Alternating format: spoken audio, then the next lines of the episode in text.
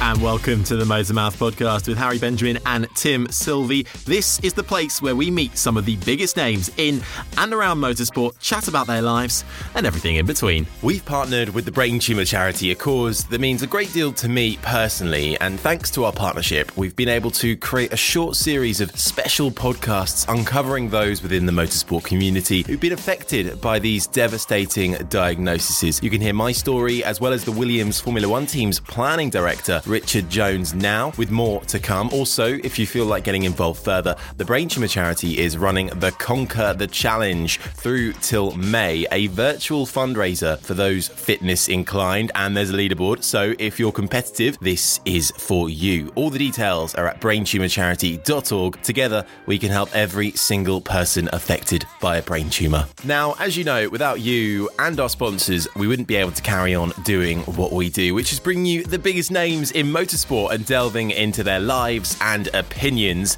This season, we couldn't be happier to be teaming up with F1 Experiences, the official experience, hospitality, and travel program of Formula One. F1 Experiences is the closest you can get to the pinnacle of motorsport. And let's face it, any chance to get close to Formula One this year, we're all over it. With F1 Experiences official ticket packages coming direct from Formula One, you can get unique access that simply isn't available anywhere else. For more information on how you can book your F1 experience, visit f1experiences.com, where you can also save 5% on your very own F1 experiences package by using the code MOTORMOUTH when checking out online. Good things come to those who listen to the Motormouth podcast. Don't say we don't treat you well. So, what are you waiting for? The 2021 F1 season is set to be one of the closest in years, so get booking your F1 experience today with f1experiences.com. Welcome to the Motormouth podcast, and today's guest was born in Lindenfels in southwest Germany. It's a lovely climatic spa town in the Odenwald and Weschnitz Valley. Apologies for my awful pronunciation. Its famous quirk is that it's home to a number of dragons. Yes, there's Lindenfels Dragon Museum with several garden dwelling dragons, and in fact, dragons are visible throughout the town itself in the form of 1.4 meter high statues. I bet you didn't know that, Harry Benjamin. Uh, no, that is news to me. Well, I must make it a point of uh, destination. Uh, I think It's my, my sister-in-law. attraction. My sister-in-law is German, and uh, I only know one German phrase, which forgive me again. I, I, I think it's "Kann ich de Grillteller bitte haben?" which I think is "Can I have the mixed grill, please?" Well, well um, done, or something something along those lines. I'm sure when we bring in our guest, he'll he'll correct me, but that's the extent of my oh, German. Oh dear. well, talking of today's guest, shall I introduce him? yeah, let's do it. So today's guest is a name known to pretty much all motorsport fans. He, like many before him, worked his way up through the karting ladder, later shining in German F3 before a short stint with Jordan in Formula One, before a slight gap, and then back to Formula One with Toyota.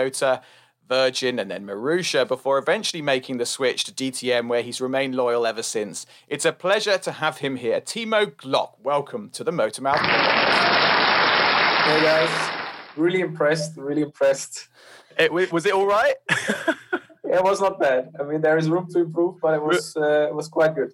I'll, I'll get I'll get the Duolingo out and, uh, and carry on. Um, but Timo, look, it's an absolute pleasure to have you on the show. Now, the wonders of Zoom mean we can literally chat to anybody from anywhere in the world. So, whereabouts are you coming from at the moment? Uh, I'm at home in Switzerland at the moment.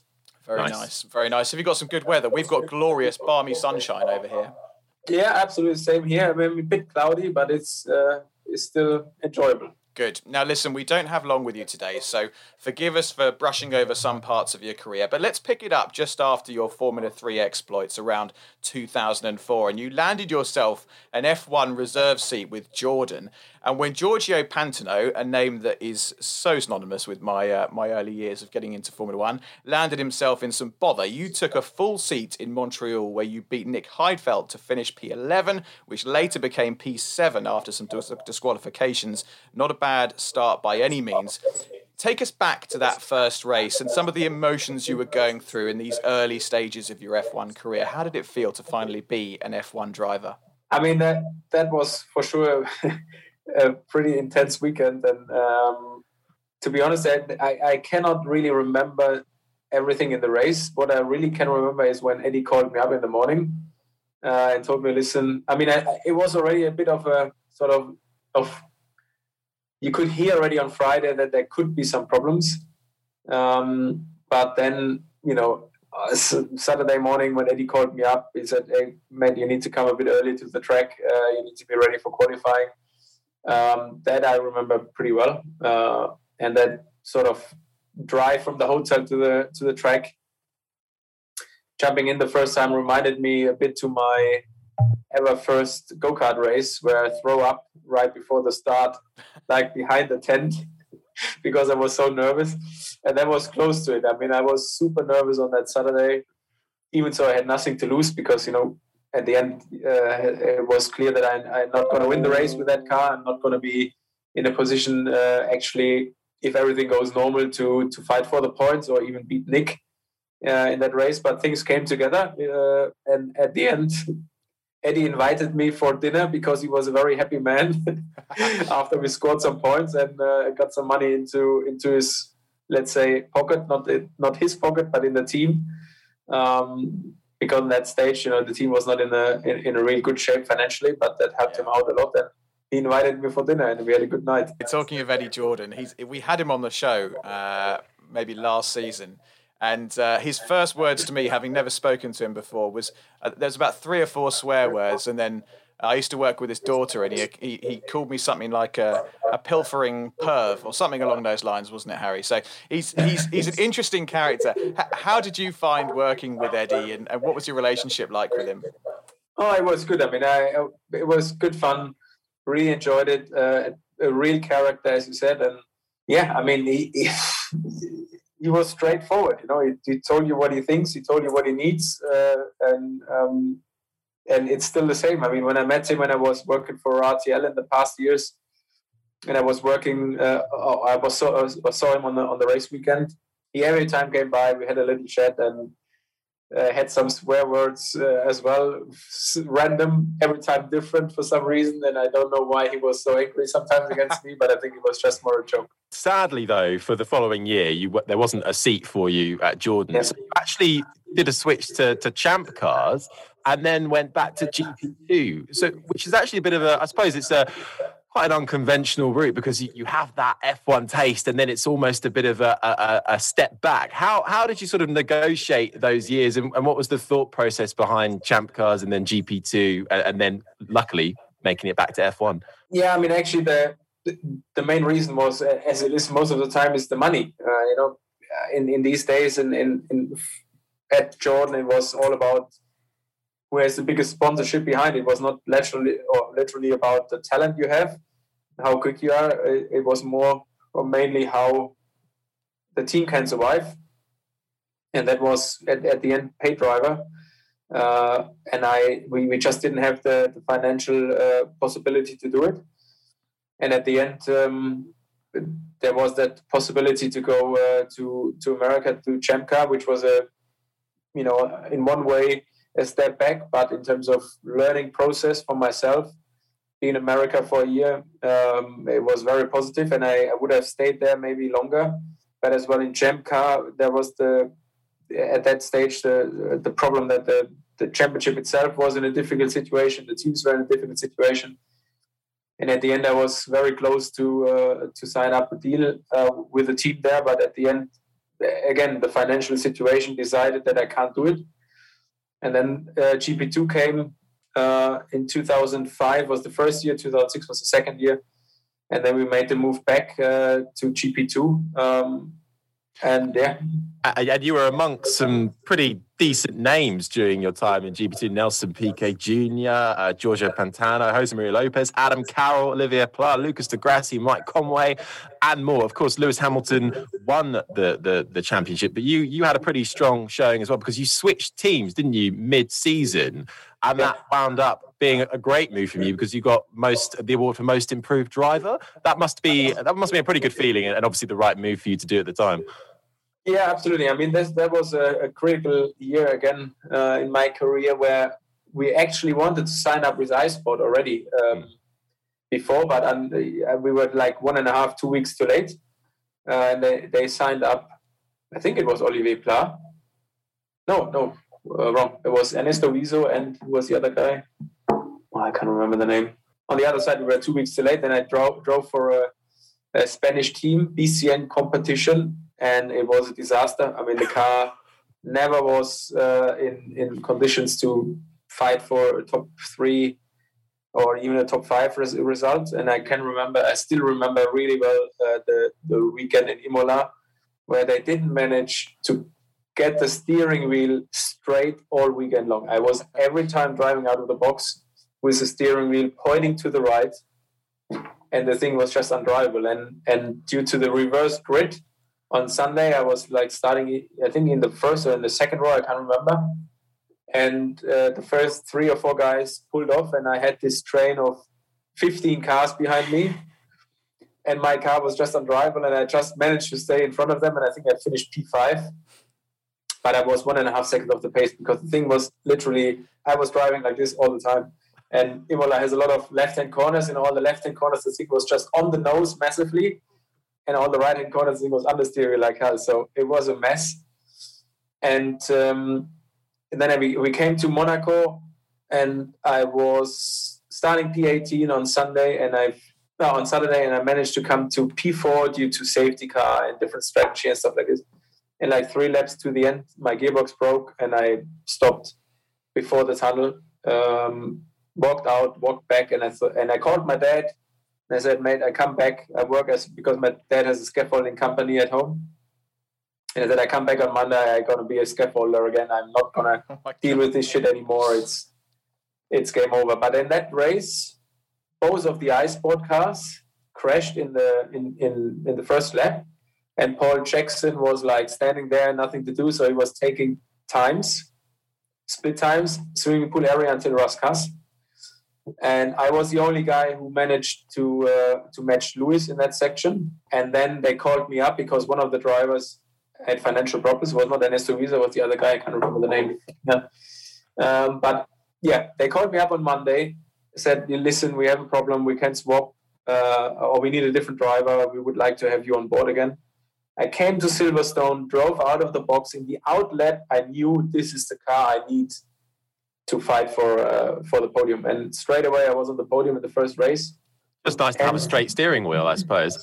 And a straight steering wheel, and at the end I, I scored more points in the second half of the season than Lewis. Wow, yeah. God, that's wow. amazing. And and obviously the, the following year you go even better, and again in a, a competitive field you go and win the GP two championship. What, what was GP two is now I guess F two has replaced it, but that must have been an incredible feeling, and that really put you on the radar of Formula One. Would you put that down as one of the highlights of your early career, getting that GP2 championship and then leading into that contract with Toyota? Yeah, absolutely. But that was another another eventful year uh, because I was leading by 35 points. I think the cha- uh, the championship mid season, and people were already coming to me and telling me, "Yeah, well done. You already, you know, there's no way around it. You're going to be win this championship." Da, da, da. And then from that moment on, things turned around. Was unlucky. Uh, uh, technical wise, I think we were leading the race in in Budapest. Alternator broke.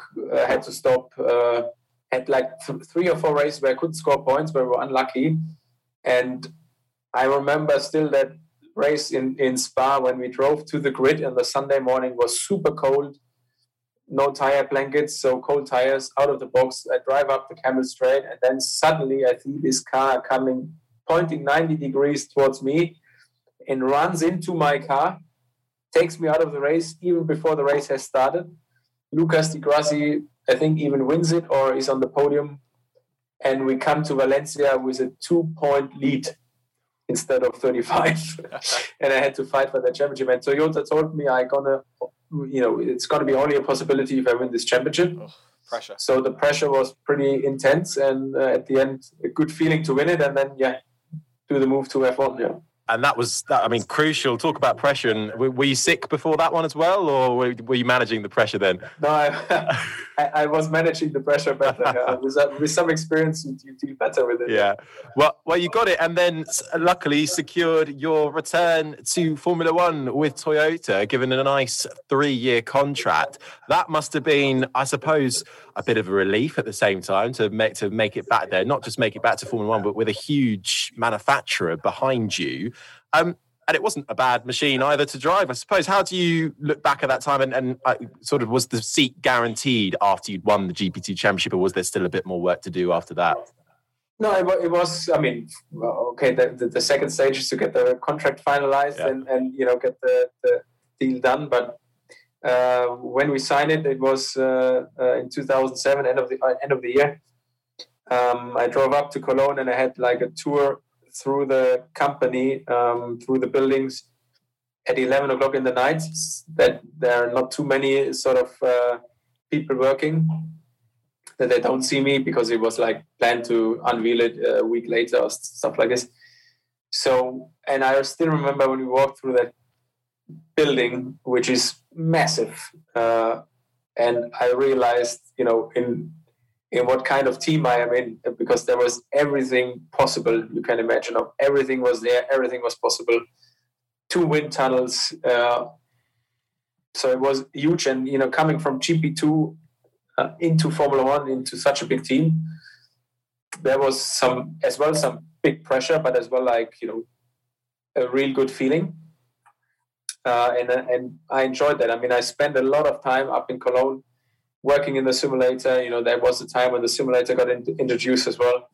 Did a lot of development work in the simulator, and um, yeah, I mean, it was very interesting, very intense as well uh, and a very good experience. Yeah, it was. It's a good setup there. I, I used to actually when I first started work, working in Formula One in two thousand and five. I think the Toyota F1 team was the first team I ever worked with, and I ended up working with Richard Cregan, who I think left. Yeah. I don't know if he left just before you joined. He was the team manager, and I yeah. ended up working with him um, with Toyota and Panasonic, who were the title sponsor. And then I followed him across to Abu Dhabi when he became CEO of Yas Marina Circuit. So I've got a long history yeah. with, with Toyota. And it's a great team. And that facility you mentioned in Cologne is incredible. I spent a lot of time there. So it would be great. Harry and I were talking off air before we started about big manufacturers in Formula One and how, you know, we've got the likes of Aston coming in. How cool would it be to see Toyota come back into Formula One? A huge manufacturer like that could really make a big impact. So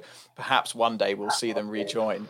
Um, but now, hopefully, yeah. hopefully. But it, now, it, talking of your F1 exploits, it would be terrible of us not to mention Interlagos, and I'm sure you're, you're sick to the back teeth. I don't think it would be terrible, but we've got to talk about it. There you were, flying high, sliding all over the place in your Toyota. and We've now you can now see the onboard footage. So caveat, uh, you are completely innocent because you can see the footage for yourself. And I watched it last night, and you are sliding all over the place. Lewis Hamilton, Felipe Massa fighting for the title. The former McLaren man needing fifth or better to win the title. The rain got heavy. Over to you, Timo. Tell us what happened from the cockpit perspective. Sorry to make you relive oh. it for the millionth time. yeah, I mean, it's every year, it's the same story. I mean, right, like one, one and a half, two weeks before the Brazilian Grand Prix, my telephone is ringing, and I like, I don't know how many, how many interviews about it. But at the end, you know, it's part of Formula One history, and, and uh, sometimes I think uh, I would have loved to be in a different position at that time. But on the other side, if you think back, it, it yeah, it was one of you know. It, it on the other side, it's cool to be in one of the most dramatic F1 history championship designer moments. But to me, sometimes I don't understand some people who still, I mean, there are still people out there who think I would have helped Lewis. This was all planned before the weekend, blah, blah, blah. Uh, especially now, I mean, it, it took, I think, it took it three or four years until Formula One released yeah. the bloody onboard camera, and I would have loved to have that a bit earlier that people yeah, can yeah. see what, what really happened. I mean, and I can re- still remember it really well. Um, you know, we were driving; everything was clear, uh, clear, clear strategy. Um, I struggled a bit in general in, on that weekend with with the pace, and that sort of ten laps towards the end, I see this massive rain cloud coming from that one side to the track, and to me it was clear that it's, it's going to hit us at some point. Um, and we're driving, and, and other guys started to, to yeah change tires already and, and we, we made the decision to stay out you know we gambled we had nothing to lose so we decided to stay on, on dry tires um, try to make it to the end we gained four or five positions i think Um, and like th- three laps to the end, I said, guys, this is not going to work out. For sure, in the last lap, it's going to hit us massively. Um, and they said, Are you leading that much? Uh, we stay out. Uh, it paid off. We are in the top five. We stay out. We stay out. Second to last lap, I come around the last corner and it was already ready. It was so wet. I said, I need to come in. I'm not going to survive this last lap. And they said, no, you can't come in anymore because they were already, the pit was already closed because they were filling up these fences around the podium, you know, where the mechanics stay, where the cars are parked. So there was actually no room to go by anymore. That's what the team told me. So they said, you need to stay out, you can't come in. So arrive in turn one, it's raining, it's wet, the tires are cooling out. I had zero grip anymore, and I was just trying to survive. Uh, didn't have any clue in what position I am. Didn't have any clue how much sort of uh, uh, gap I have to the guys uh, behind me. And then when those guys passed me, I had no clue who who is it. I was just trying to keep the car on, on track, and, and that's it. And, and no one told me that I was in that sort of position where I decided the championship. A quick interruption to the show to remind you to check out our sponsor, F1 Experiences. F1 Experiences offer a wide range of packages that come direct from Formula One, giving you a unique experience of the pinnacle of motorsport. Official ticket packages come with the very best race tickets, first class hotels and transfers, and unprecedented access, including driver appearances, private pit lane walks, behind the scenes tours of the illustrious F1 paddock, team garages, the famous podium, and loads more. It's the closest you can get to Formula One, and thanks to F1 Experiences, Motormouth listeners can save 5% on your next F1 Experiences package by using the code MOTORMOUTH when booking online at f1experiences.com. So I come back to the pits. We stopped uh, uh, on the pit entry. Lewis, funny enough, parked directly in front of me. I just got told Lewis is world champion. That's it. So what I do, I go to Lewis, well done, mate, congratulations, walk off. And then this whole bunch of journalists and camera teams walks down the hill towards me or towards Lewis. So I go to the side, let them go to Lewis, but they all came to me. and I was like, what the hell is going so first question straight away from an Italian journalist: Was this planned? This is unbelievable. How did you manage to communicate in the race? Da, da, da. I said, "What the fuck is going on here? I have no clue what you're talking about." So I I stopped answering any questions, went back, and I asked my physio. I said, Axel, what the hell is going on here? And he said, Man, you just said the world championship. So we, it took me like 15 minutes to realize what's going on. We talked, you know, that the team talked to me and, and showed me the footage and stuff like this. And then I realized in what uh, shitty situation I'm in. And at the end, it was it, it was like like in a film. Let's say my my mechanics, the whole Toyota crew had to change their team uh, clothes because people were throwing stuff from the paddock lab to our uh, mechanics. Uh, they escorted me with police on the next day into the plane until I was in the plane. The police wow. turned around and went back. So it was intense, and the weeks after was just like a film. I mean, it was crazy. Got yeah, people sh- shouting at me. Uh, Facebook groups, which you should uh, take that Glock out. You should get the license away. We should kill him. Da, da, da, stuff like this. It was pretty intense. Oh. Uh, and no one really knows about that or, or, realizes what what happened in these in those weeks.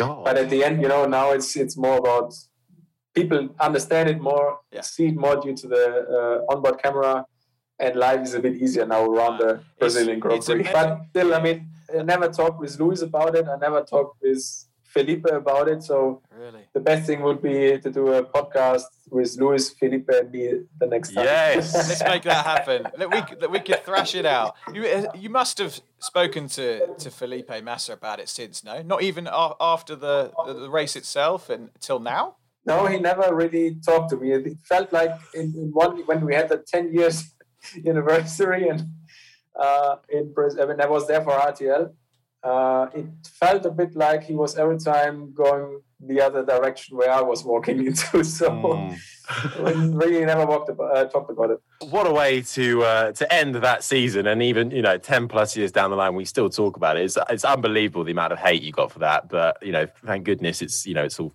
square. And I think anyone with a brain would realize that there's no way you could have possibly masterminded that anywhere. Um, but let's move on though to to 2009 and, and, carry on through through the F1 career. Another year with Toyota beckoned, and a good year as well. You got a second place in in Singapore, and um, but the ending of that year wasn't that great. You had a huge crash uh, in Japan, and then Toyota go and pull the plug essentially.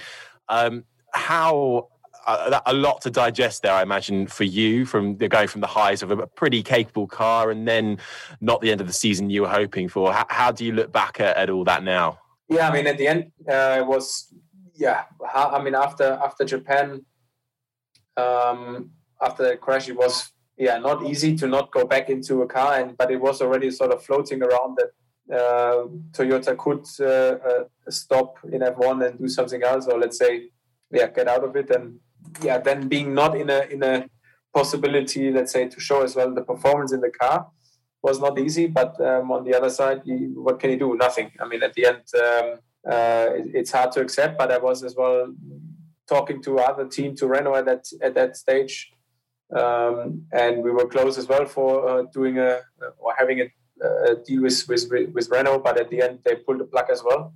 So pretty unlucky in that situation, but um, that's how it is in motorsport sometimes. Um, but uh, at the end, I'm I'm happy that I got out of the car in in 2009 in Suzuka.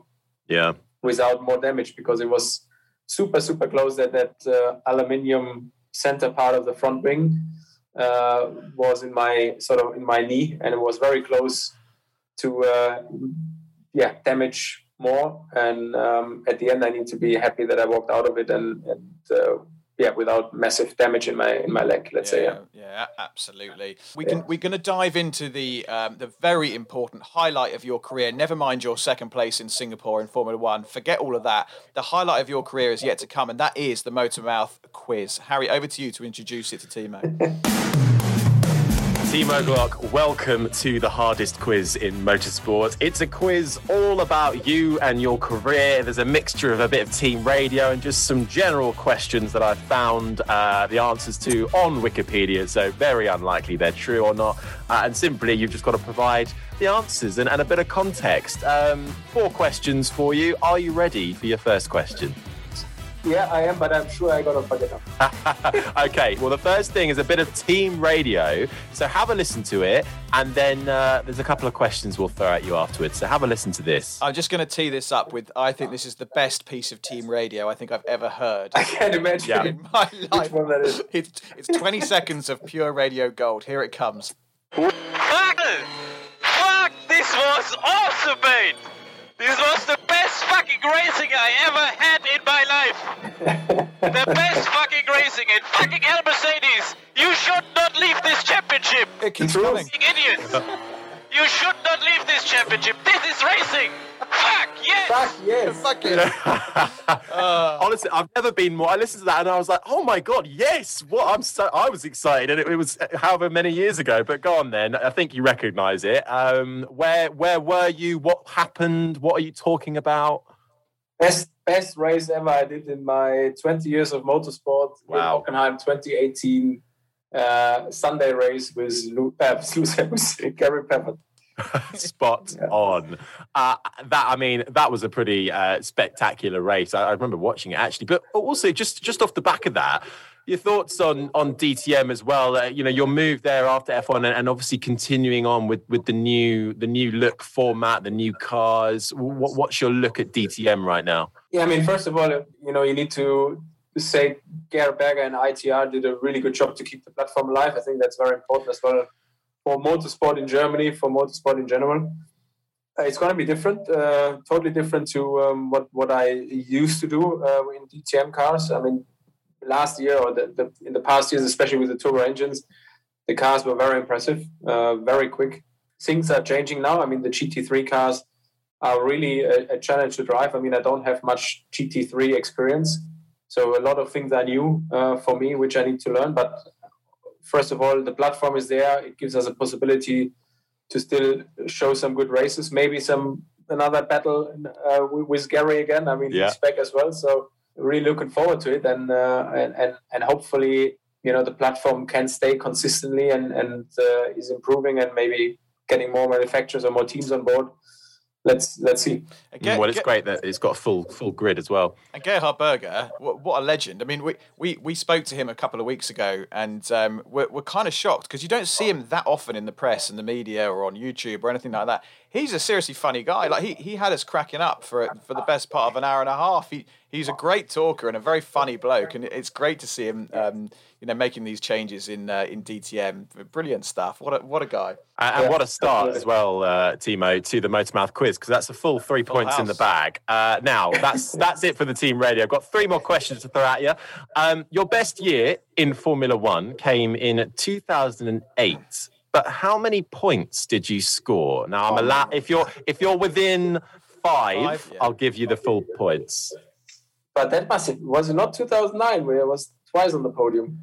Well, according to Wikipedia, you scored more points in 2008. Holy shit! What was the point system? in 2009? It was. That's a good point, it's actually. Not When a did lot they of, change? Not a lot of points for the for the win. Let's put it Yeah, that way. yeah, yeah. So I would say can't be more than 20 points. I'll give you that. It was 25.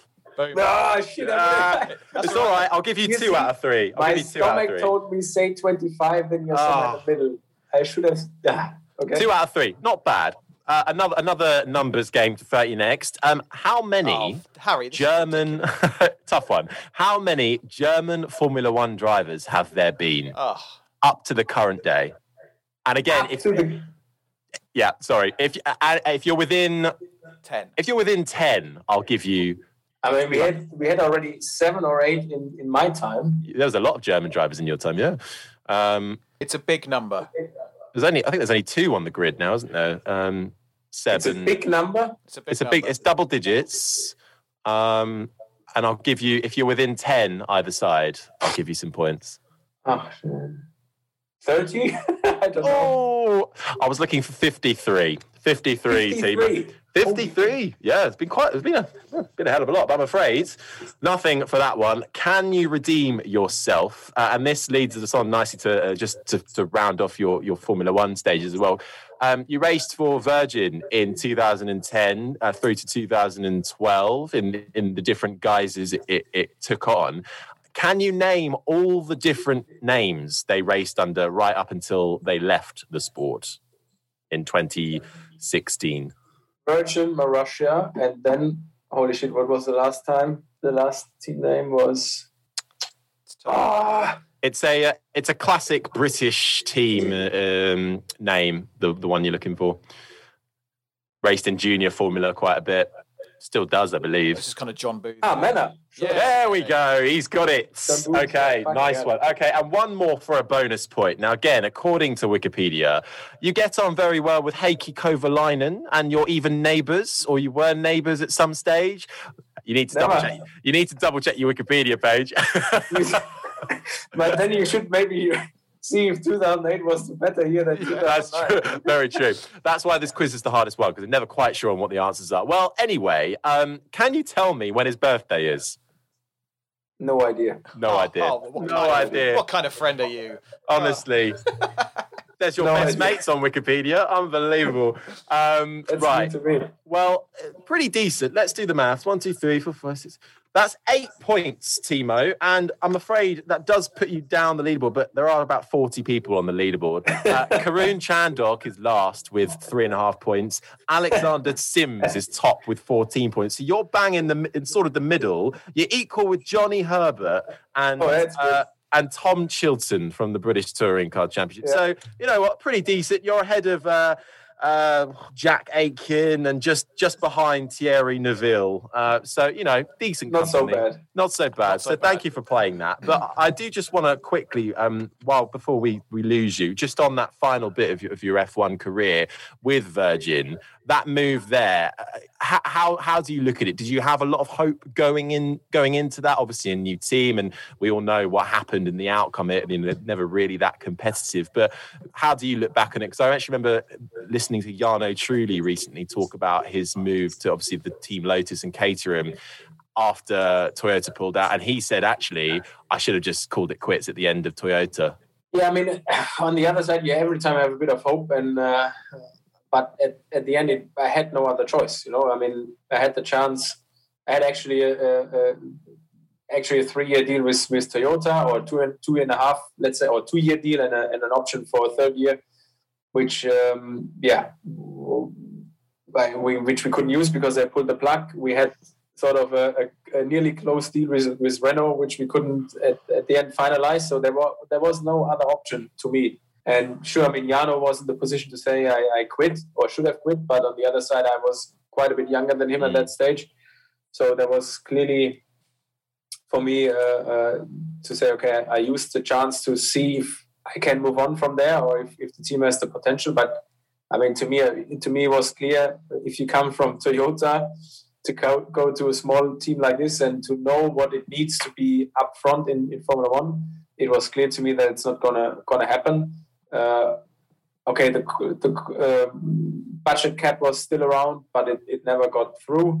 So um, it was clear to me it's it can only give me a chance to sort of get myself in a position that a top team comes up to me, but I mean, you pronounce it really nicely. We were not, never really on the pace. We were bloody far away from being on any pace with that kind. I just, yeah, at the end, uh, uh, it was another experience uh, for me.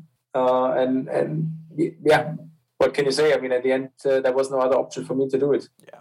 Than uh, do something else, or or yeah, could have maybe moved earlier to DTM, whatever. But at the end, mm. was a chance for me to stay in Formula One and see what I can do, or place myself in a in a position to get a better team. Yeah.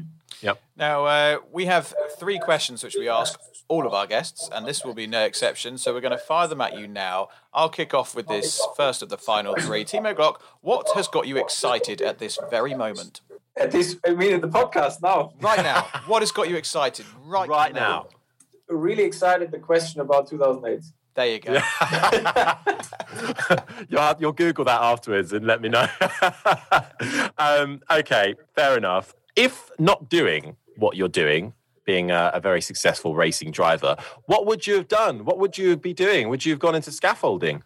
Yes, I would have. Uh, I mean, that was actually my sort of plan. I never thought I would would make uh, make it uh, in motorsport to a position where I earn my money with it so until 2003 it was clear to me that i'm gonna gonna uh, take over the my dad's company at the end and uh, let's sort of be a scaffolder. So yeah without motorsport i would have been definitely in that business yeah.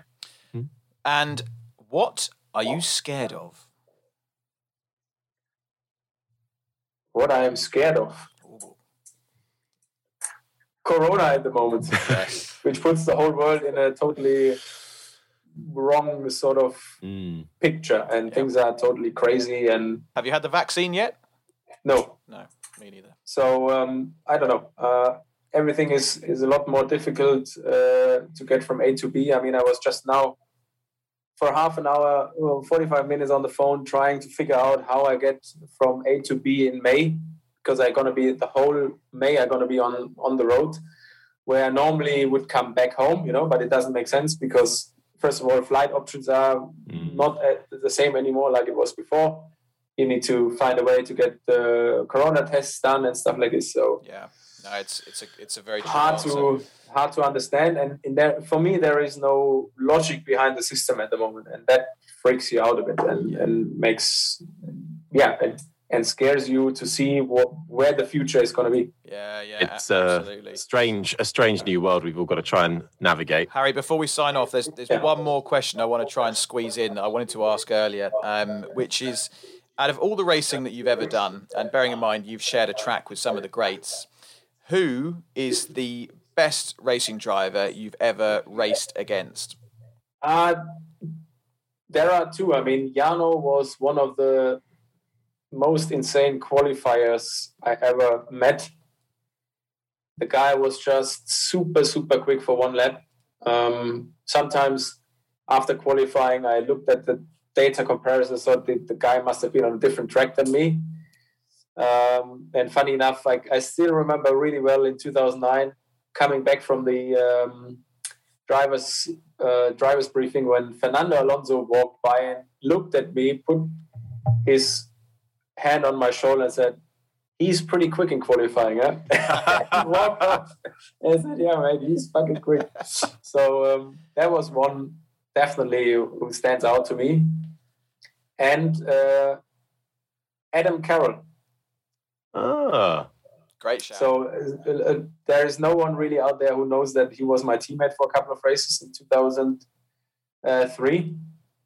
And uh, he just jumped in the car and he, I mean, he, he did a three in in, in uh, UK, uh, and then came over and did a couple of races with us, and he was just straightforward. You know, in that in that in that year, you normally are sort of your teammate is is you need to beat your teammate. There is no friendship between teammates, let's say, and, and he Mm. was just such an easy guy, helping out, trying to you know understand because we were, we were switching tires from Yokohama to Kumho at that stage, and, and he tried to to help us out to understand more the car because we just couldn't understand the tire and were just not not quick enough.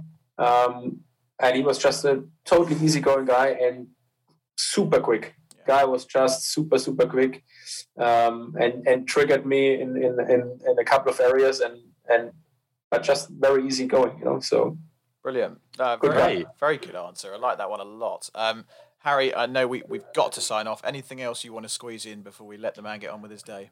You know what? We I think we've got to have another chat, but this time I think next time we're going to have to bring Felipe and Lewis in because we're going to make that. because Timo Glock, it has been an absolute pleasure to uh, to have you on the show. Thank you for taking the time. It's been great to sort of get an insight into to your your views and, and how your career unfolded and is still going. Look, looking forward to seeing how you do in DTM this year. Best of luck with that. I think we all uh, are looking forward to seeing the new look championship as well. Yeah, it's it's only a good thing for motorsport, I think, to to have that and to have a great uh, a, gr- a great lineup of drivers and, and uh, teams as well on that grid. yeah, Um, so best of luck with that. Thank you for coming on the show. We'll get you back Thank with you. Felipe and Lewis in uh, a few months' time. Uh, I, I think that that's gonna explode your viewers. yeah, I think it. I think it would. Uh, we're onto something there. Timo Glock, thank you so much for coming onto the Motormouth podcast. No problem. Thank you. Thank you, guys. Before you go, one final reminder to check out F1 Experiences, the official experience, hospitality, and travel program of Formula One. F1 Experiences is the closest you can get to the sport. Official ticket packages, which include the best race tickets, first class hotels, travel, and exclusive behind the scenes access across a Grand Prix weekend. F1 Experiences offer packages like no other. So, to book your F1 Experiences package today, head online to f1experiences.com and if you enter code Motormouth, you'll get 5% off too. Thank you so much for listening to the Motormouth podcast. Do make sure you give us a follow on our socials Twitter at Motormouth underscore, Instagram at Motormouth underscore official, and Facebook. Just search Motormouth. You can also download the Motormouth app where you can get exclusive video content from MMTV, create your own social profile to interact with other fans, and check up on all the latest happenings with whatever motorsport takes your fancy. We're also proud to be supporting the Brain Tumor charity too, so make sure you check the links in the podcast description to find out how you can help cure brain tumors quicker. Don't forget to like, subscribe, and review. And until next time, you've been listening to the Motormouth podcast.